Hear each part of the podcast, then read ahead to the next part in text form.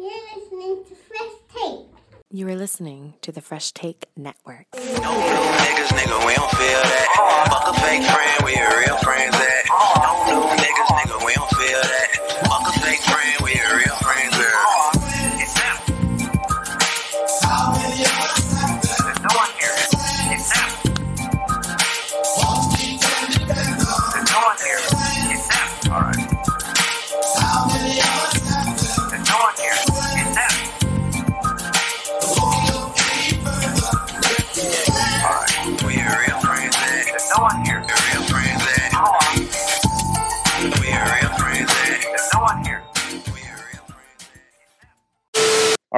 Welcome to another episode of the Francis and Friends podcast. We got, you know, myself, Mr. Francis. Um, yeah, I got a nice little new new little setup behind me. You know, before it was the Toronto skyline.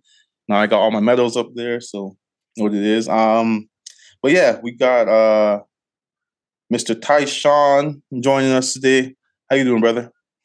I'm good, better than ever. We'll definitely dive into um what you have done. Uh, I'm sure people who are watching this are like, oh, you got this motherfucker on here. Um, but yeah, we'll we'll definitely dive into all that. You know, we got this is very his, historical. You know, we got not not many people out there can say um they were the first in Canada to do something. Um, you were that, but we'll dive into that in a bit. But um, how have you been, man? You've, you've been good. I've been good. You know, life has its ups and downs, but you know, I've been staying busy, which is which has been good. You know, like my life has changed pretty drastically over the last little bit. But overall, good for sure. That's dope, man. That's dope. That's dope. Um, something that like it kind of hit social media last night. Um, but I found it I found it very funny. Um, all the memes of the Chris Paul stuff coming up, coming on Twitter and all that stuff. Like, I don't know if you if you if you if you've seen those memes yet or seen like Chris Paul waking up this morning probably like, why is my name all over Twitter right now? What's going on? He's probably waking up to, some, to a bunch of mean mean texts right now. Shit, he's probably going through right now. But Twitter's going nuts right now. I only saw on TikTok this morning. I saw um, you know, a repost about you know how Drake is a savage. Like, Yeah, "Why yeah. And then we see the picture of every man in Chris Paul jerseys. Chris Paul jersey. Yo, I was like, what? Chris See- Paul? saying Drake knew from time, and he's just From every man knew. And that just goes to show, like, That's we don't crazy. know what's really going on. yeah, yeah. That's We crazy. That, that's that's uh, psychological warfare, man. That, that's that is insane. But yeah, man, we'll just uh, jump into a little bit, talk chop, chopping up with you. But um, what did you want to do when you were growing up, man? Like what, like what, like what were some of your passions growing up? You know, like obviously you know that like you you hooped a little bit, but like prior to that, like what like what were you trying to do? Like you, you, like I, I know that your your dad's a comedian and stuff. Like was that something that you want to kind of dive into? Never. You know what?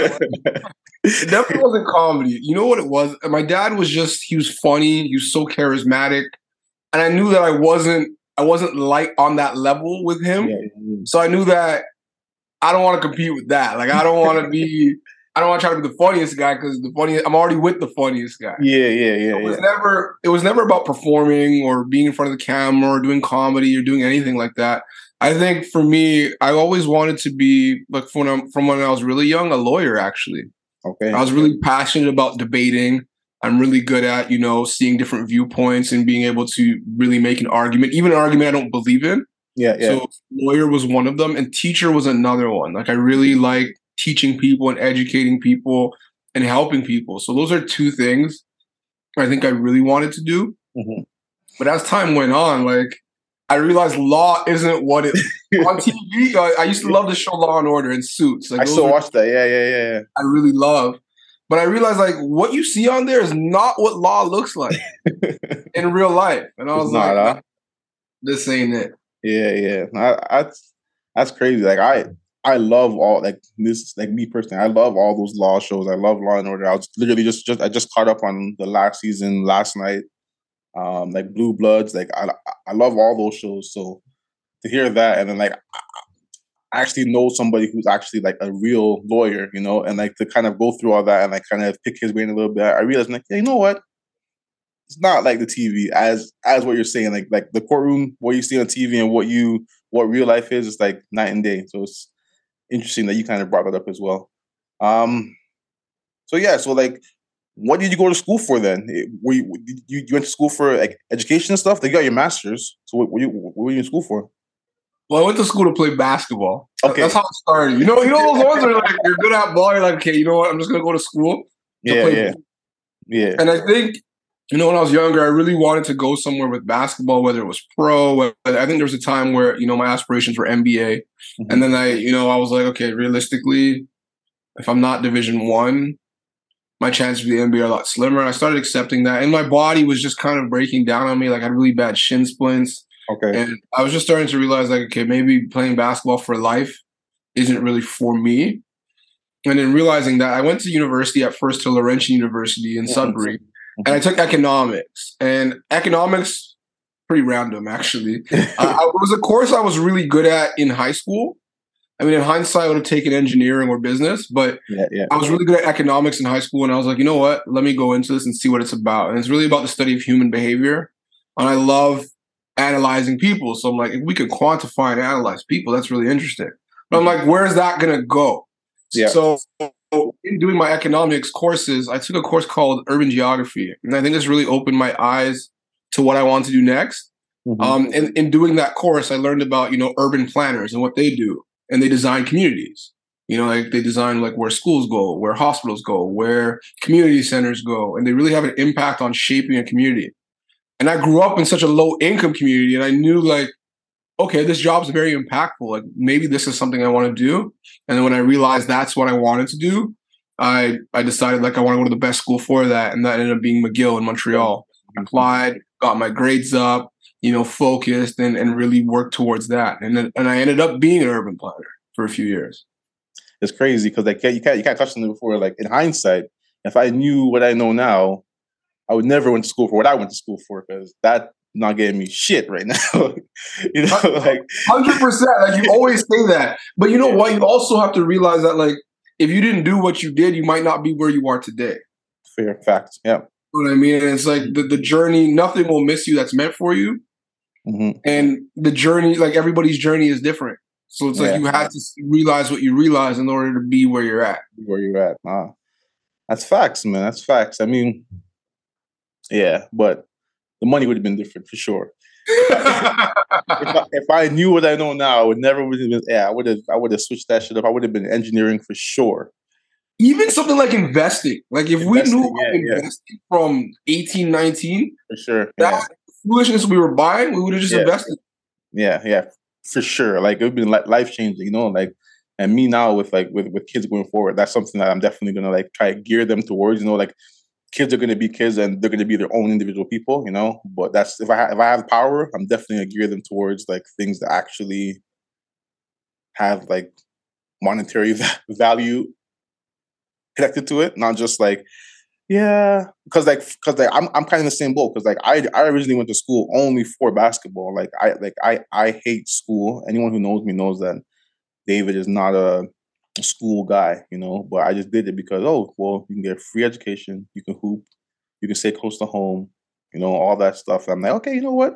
Let's give it a try. You know, I didn't pay for school, not a penny for school, and um, that's why I did it. But if I kind of had that that that that that uh hindsight or, or you know like my my parents are like first generation uh immigrants to canada you know so they, Mhm. they know nothing about business and investing and you know like all that stuff that that kind of makes the world go around you know um but yeah if i had that that hindsight i definitely would have done that because this ain't it No, But, trust um, me, it's helpful. You know, like, yeah, things aren't just passed down. Like, we're not in a situation where people are just handing us houses and cars and yeah hundreds of thousands of dollars. It's like, yo, everything that we did, especially being like sometimes the first generation that grew up and was born here, yeah it's like you're starting from scratch. You're starting from the Scratch. ground up. You got to figure that out. yeah You quick know, quick to quick oh, to yeah. quick, quick. Um, but yeah, okay. So kind of talking about your journey and stuff. So you went you went from McGill, and uh, fast forward, man, you ended up on Big Brother. So before we even get to you ended up on Big Brother, how did you even think about like what, what was that thought process like? Where you're like, okay, shit, like I'm I'm gonna actually try to be on the show. I'm, I'm actually trying to do this. Like, what was that thought process like before you even got to the camera? Wow, so that was actually quite a long process. Um, in the sense that I actually never wanted to be on Big Brother, which may be something you didn't know. It was never a plan of mine, and I had never heard of it really Mhm. before Yeah. being on it. Yeah. Uh, what had happened was, as I mentioned to you before, my dad's a stand-up comedian, Mhm. and when I was still in school, he said to me, "He's like, yo, you know what way I could really advance my career? Going on television." And he goes, "You know what show would be fun for us?" And I'm like, "What?" He goes, "The Amazing Race Canada." So I started doing my research. I watched it. And I'm like, "Yeah, that'd be crazy. Like, I'd actually be good at that." yeah, yeah, yeah. let's apply. So, you know, we send in a video, we apply, you know, we get called back, don't get on, whatever. Mhm. The next year, we apply again. It ends up being a season that's only for heroes. So, like teachers, doctors, paramedics, like that kind of Yeah, yeah. season. We don't even apply. Next is um we apply again. Mhm. In this season, um, you know, we get through, things are good, and then guess what year it is? 2020. yeah, yeah. COVID. What happens? Everything Yeah, shuts down. everything They're postponing the season indefinitely. So it's like Mhm. that was pretty that was pretty heartbreaking because it was like, okay, we're about to be on, Mhm. and then it doesn't happen. Yeah. So later on that year, uh, somebody reaches out to me um, from the production team and says, "Hey, um, you should apply for Big Brother Canada. You know, just throw your name in the hat. I- I've seen you before. Um, we think you you could potentially be a good fit for the show. Like, just try out.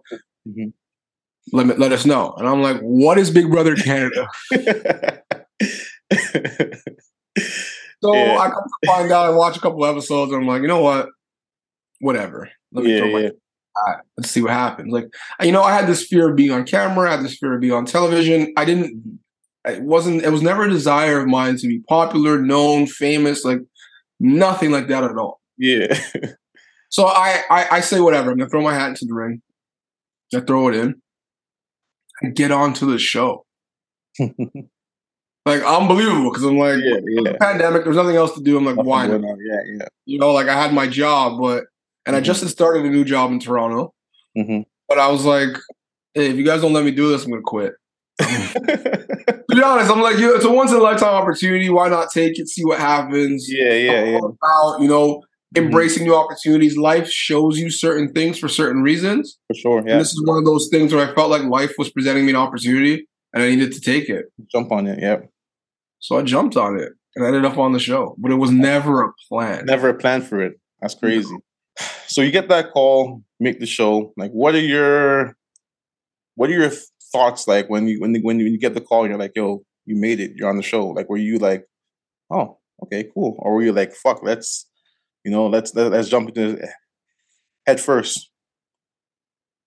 I would say I was I was pretty nervous. Uh, not Okay. to you, like I was excited but nervous at the same time because I understand the implications when you're black and you're on television. Yeah, yeah, I understand that, you know, I was really putting myself in a position. Okay.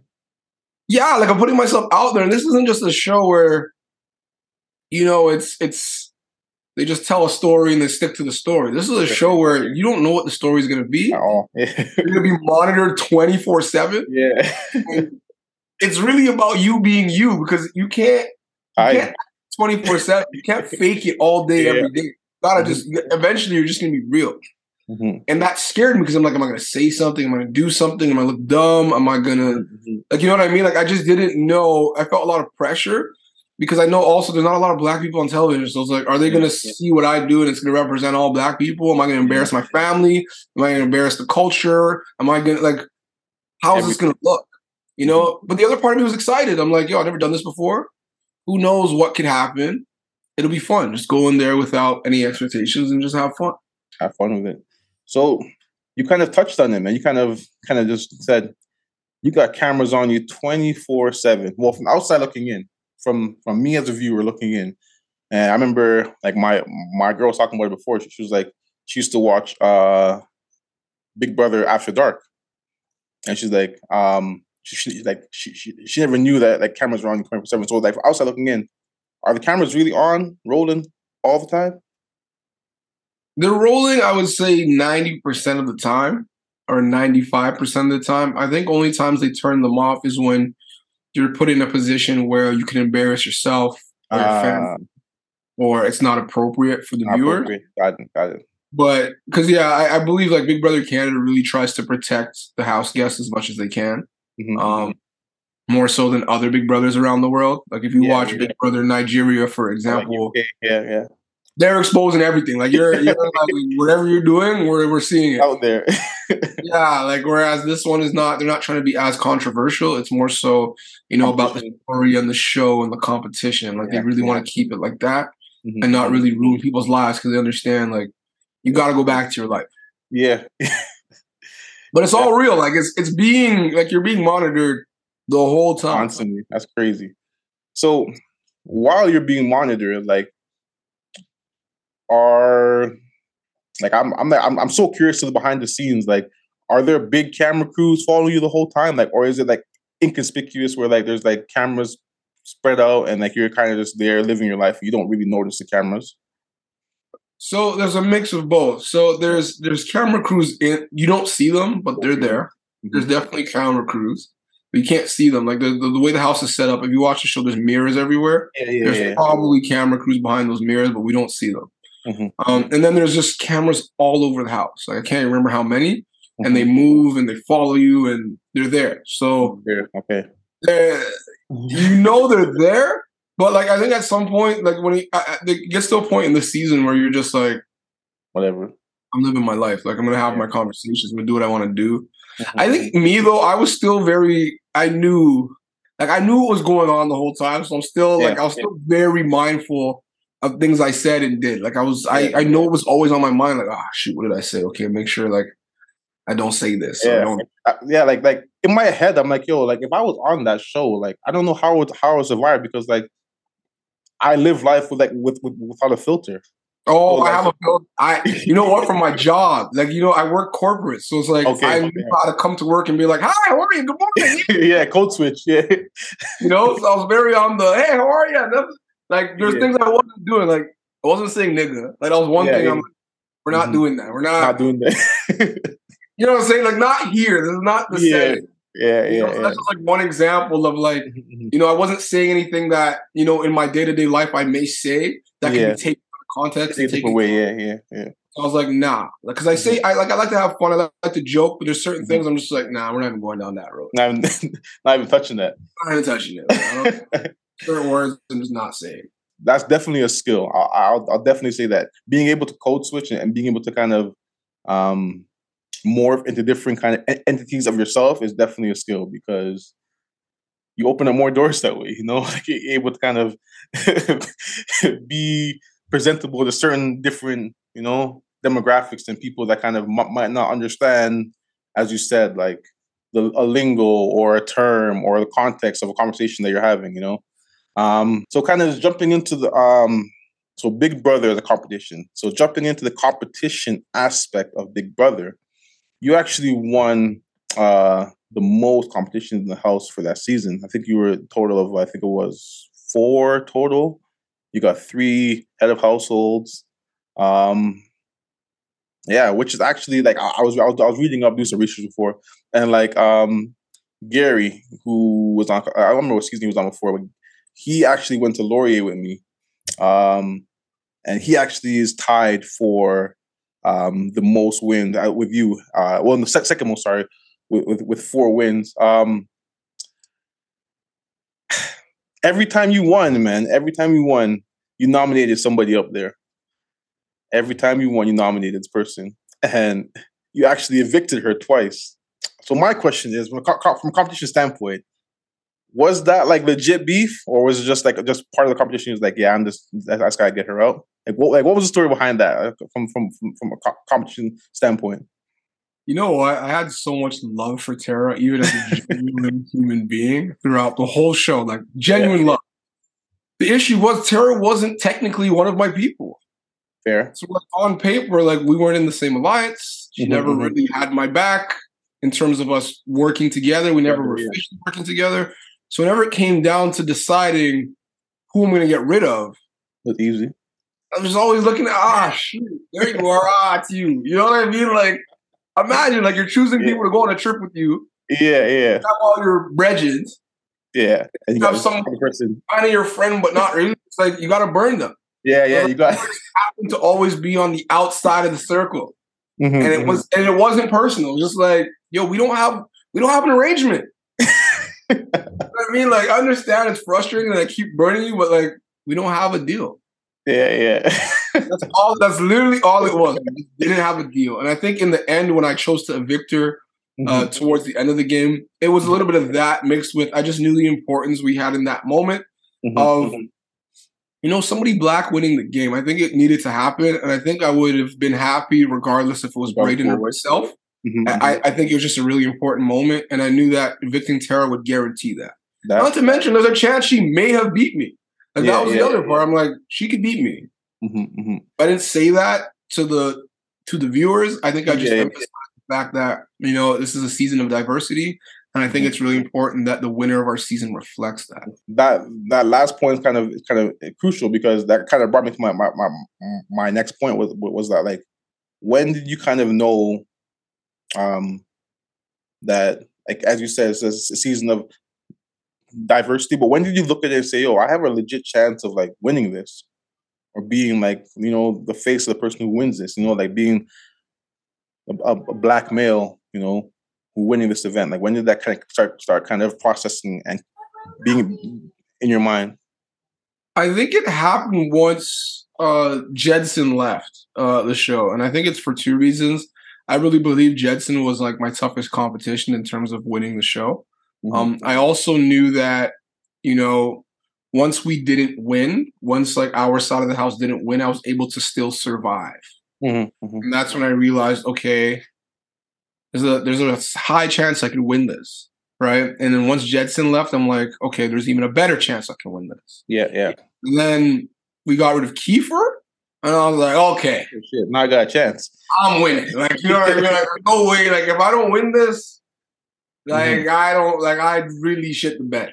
Like, that's Yeah, how I really thought. Like, you know, I can't handle pressure then if I don't win this. Cause it's like, Mhm. to me, I'm like, I know everything. I'm the most Mhm. physical. I'm, I'm going to win this game. And there's nothing, the only thing that's not going to let me win this is the people who may be mad at me who are in the I did- jury. did. That was the only thing. I'm like, oh, the jury's salty with me because I know Jedson was in there, I knew Beck was in there.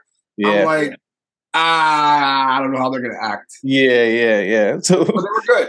They came through. they came through the end. So like, yeah, so kind of quickly t- just touching on that, you had that kind of that that love triangle going on on TV. Was that for the game? Like, like, like, like, what, like, what was your whole thought process in during that? I mean, it wasn't technically a real love triangle. I think what why it was framed that way because we thought it was a funny joke, and it kind of turned into what we called the isosceles triangle or the sauce. What really happened was that I think because Beth and I kind of had a fling starting out in the show, but I was very clear that I did not want any type of you know relationship type of thing going on through the show because I feel like that puts a target on your back and will eventually lead to your demise. In in understanding that Beth and I didn't really work out, and then Jedson and Beth started dating, so it was very much like a like a weird kind of love triangle situation because Beth and I were yeah. close, but she was dating Jedson, and it was just like, and Jedson and I were boys. So kind of like it turned into this triangle, and we thought it was like, let's play on that. It's kind of funny, and we really were were tight. Like we were the closest alliance in the house, and I think we're probably one of the strongest alliances in Big Brother history. Like we, Mhm. it was a really strong alliance Yeah. until things got messy. When things got messy, got messy, and that's yeah, yeah, that's how it goes. yeah, yeah. It into us versus it was us versus them versus me, and I'm like ah. And if it ever gets to them versus me, I, I can't have both of them here. Yeah, and that's yeah. what organization. I'm like one of them has to go. Mhm, And mhm. Jedson was the bigger threat, so it had to be him.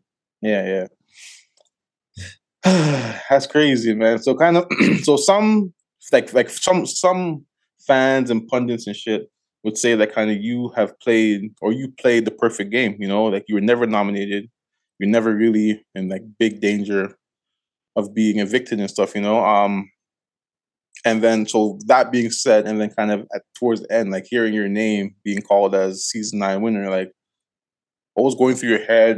Um, and what was that feeling like for you, man? You know, like as I said, you kind of played the perfect game. Like you kind of were, as you mentioned, you kind of were s- s- strategic through things. You were kind of thinking through things as the game were going on, and then you end up winning, man.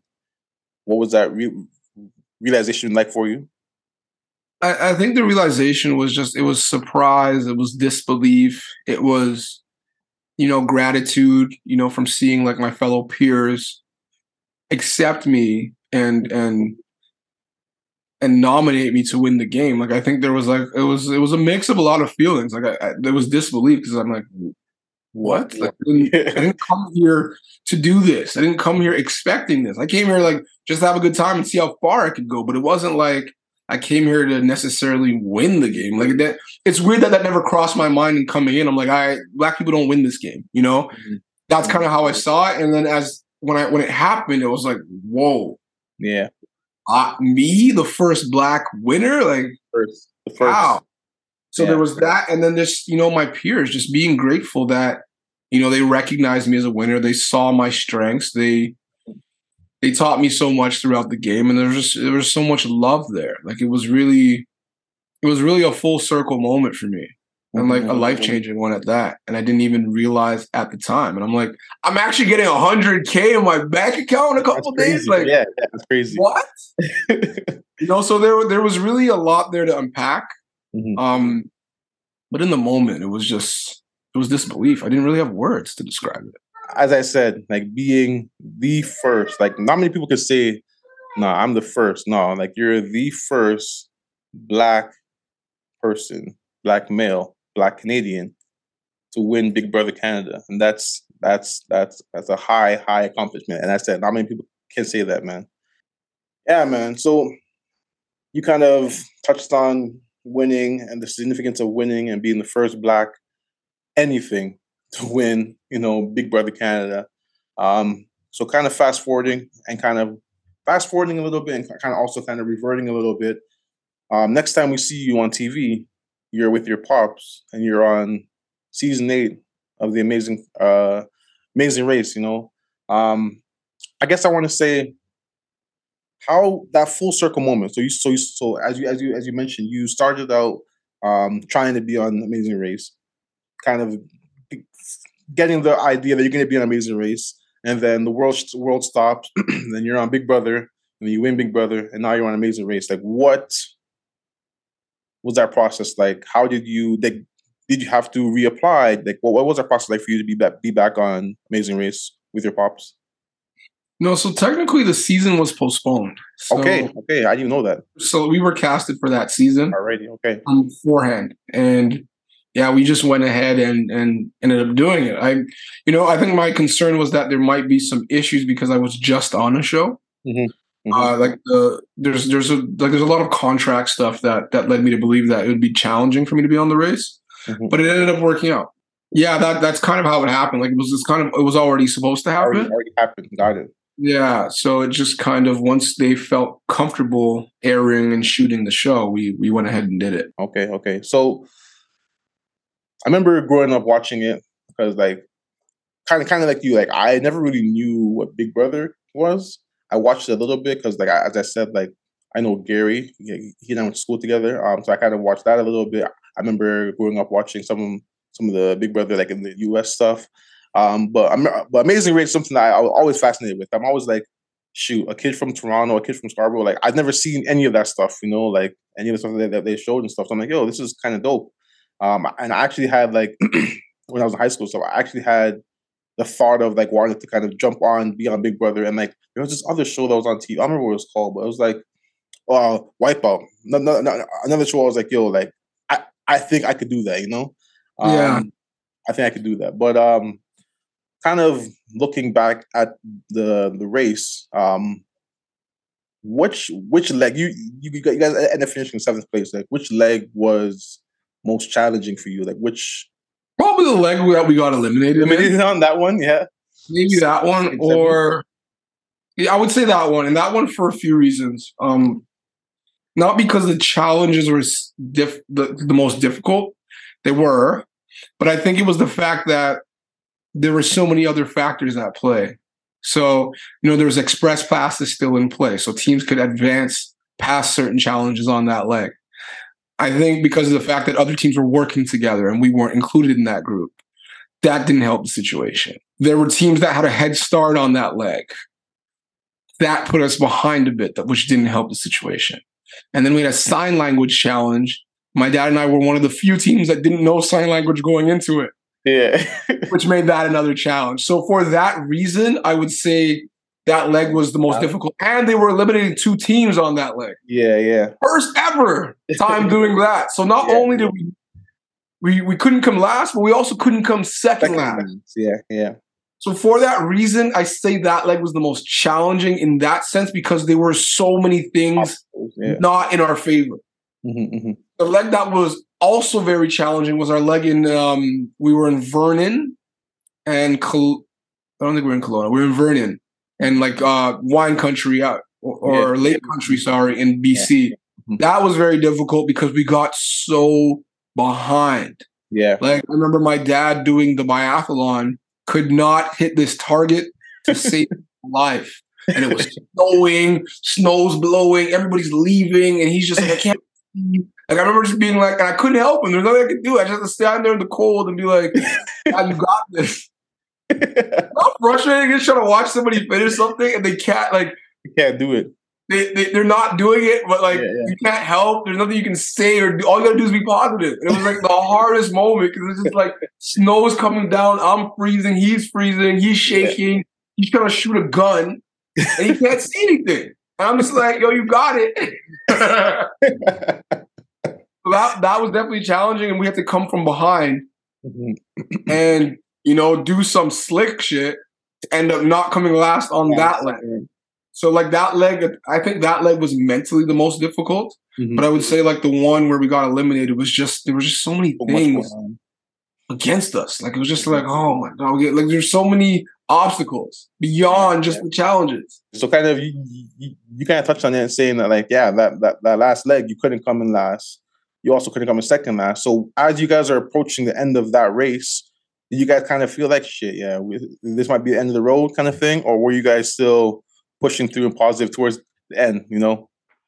No, we knew, we knew. There was like, and when we were driving to the the the pit stop, there ended up being like a bridge closure that put Mhm. us on like a thirty minute detour. And at that point, we're just like, yeah, this is over. It's it. And you know, my dad still had a little bit of hope, but I knew. Like I was just like absolutely finished. Yeah. It was heartbreaking because I didn't want to leave in that in that manner on a first ever.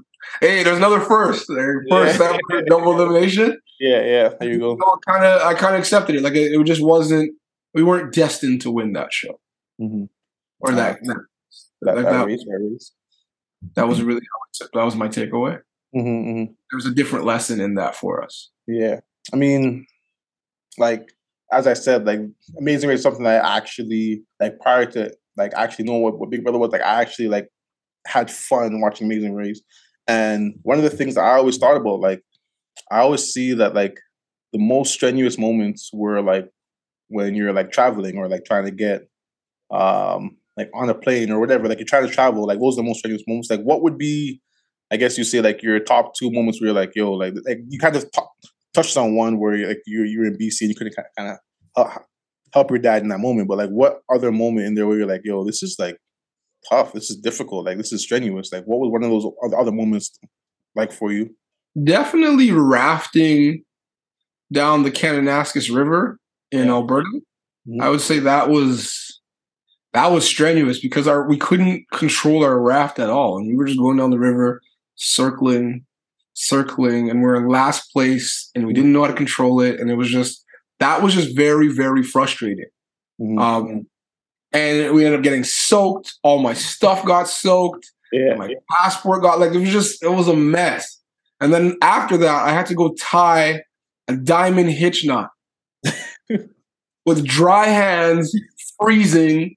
Like I'm like, this is this can't be it. Like this is off. Like I feel horrible. I want to go home. Yeah, yeah, moment in there, like I just want to go home. Like this, why are we why are we doing this? yeah. I hate this. That's crazy. You know, and it was what a double hitch knot is. listen. I remember the guy was just showing us, but he couldn't he couldn't say any words. He would just go through, loop it there, under this way, back this way, up through this, and you had to go back and replicate at your station what he was doing.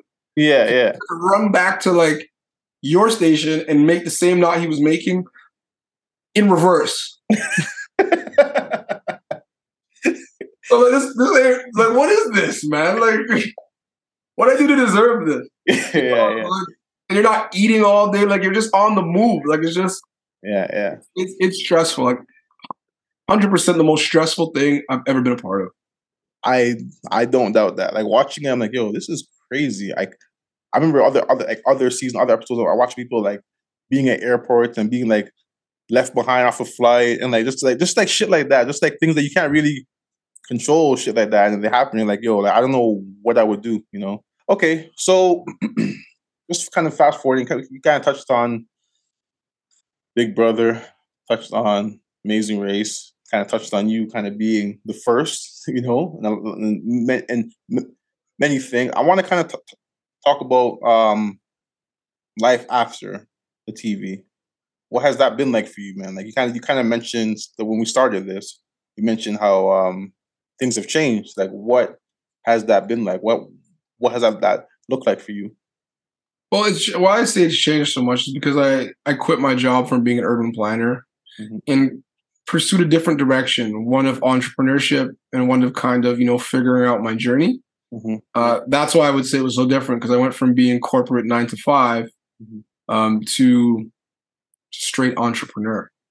So in that sense, it was very different. And life after, you know, television, especially the first time, like Big Brother, was was interesting. Like it was very. I obviously felt like a, a- a sort of a celebrity in the sense that you know everybody knew me on the streets and saying hi. Everybody wanted pictures. Like that was very different to me. Not something I was I was used to. So that was kind of that was an interesting moment because I didn't understand to what extent the show like I didn't understand like the show was that big. Yeah, To yeah. You know, so I was just like, oh shoot, like y'all really watch this. it's a thing. you know and in doing that it was like okay what's next for me and i think that's when i kind of you know started consulting with people who were on the show before Mhm. and and kind of getting a pulse in the room like what should i do next and and that's what kind of led me to influencing Mhm. so you know i started off doing like instagram and then i got onto tiktok and you know youtube shorts now and really started you know wanting to make a difference and and spread my message and and really start you know having an influence and on the greater world because I, I definitely had that on the show. So it's like okay what how can i continue to spread my message? Mhm. and in in in going on this journey i also realized that you know i have a specific message i want to spread and it's really about i think mental health became one of my big pillars just because of how i was feeling post show Mhm. I think I really had an epiphany moment when you know I was at the highest point, or supposedly supposed to be the highest point in my life, and I Mhm. felt this feeling of emptiness. You know, like I just had won a hundred thousand dollars. I just, you know, won Big Brother Canada. Everybody knows me. You know, you would think from looking outside looking in that this is like yeah, this is the best point in my life. And I remember just feeling empty inside. And I questioned, like, if I'm feeling this way, what are others going through who have less? You know, what are others going through who are living paycheck to paycheck or don't have their parents in their lives Mhm. or, you know, don't have a roof on their head or whatever? Like, I, it made me think on that bigger scale, like, you know, I, I have to be grateful for the things I do have, but I also have to speak on you know mental health because this is a thing if i'm if i'm where i am Mhm. i know that nobody's invincible to it right M- maintaining that and taking care of your health is is really important and that's Yeah. kind of the message once i once i understood that i'm like okay i have to speak on this because i can't i can't go out there and pretend to the world that i'm good and that everything's okay Everything's okay. like I have Yeah, a yeah, bigger purpose and a bigger message.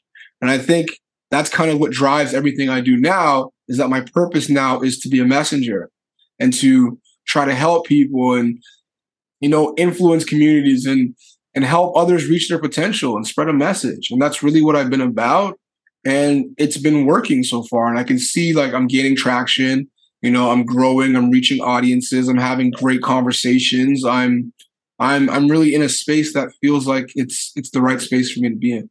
That's, that's that's dope. I mean, like kind of touching on the mental health part. Like I I follow you on Instagram and stuff. Like and like I seen like just the other day, you're kind of you're you're on a mental health uh platform and you're kind of speaking to, to that. Like, what was that experience like? And like, um, what was that all about?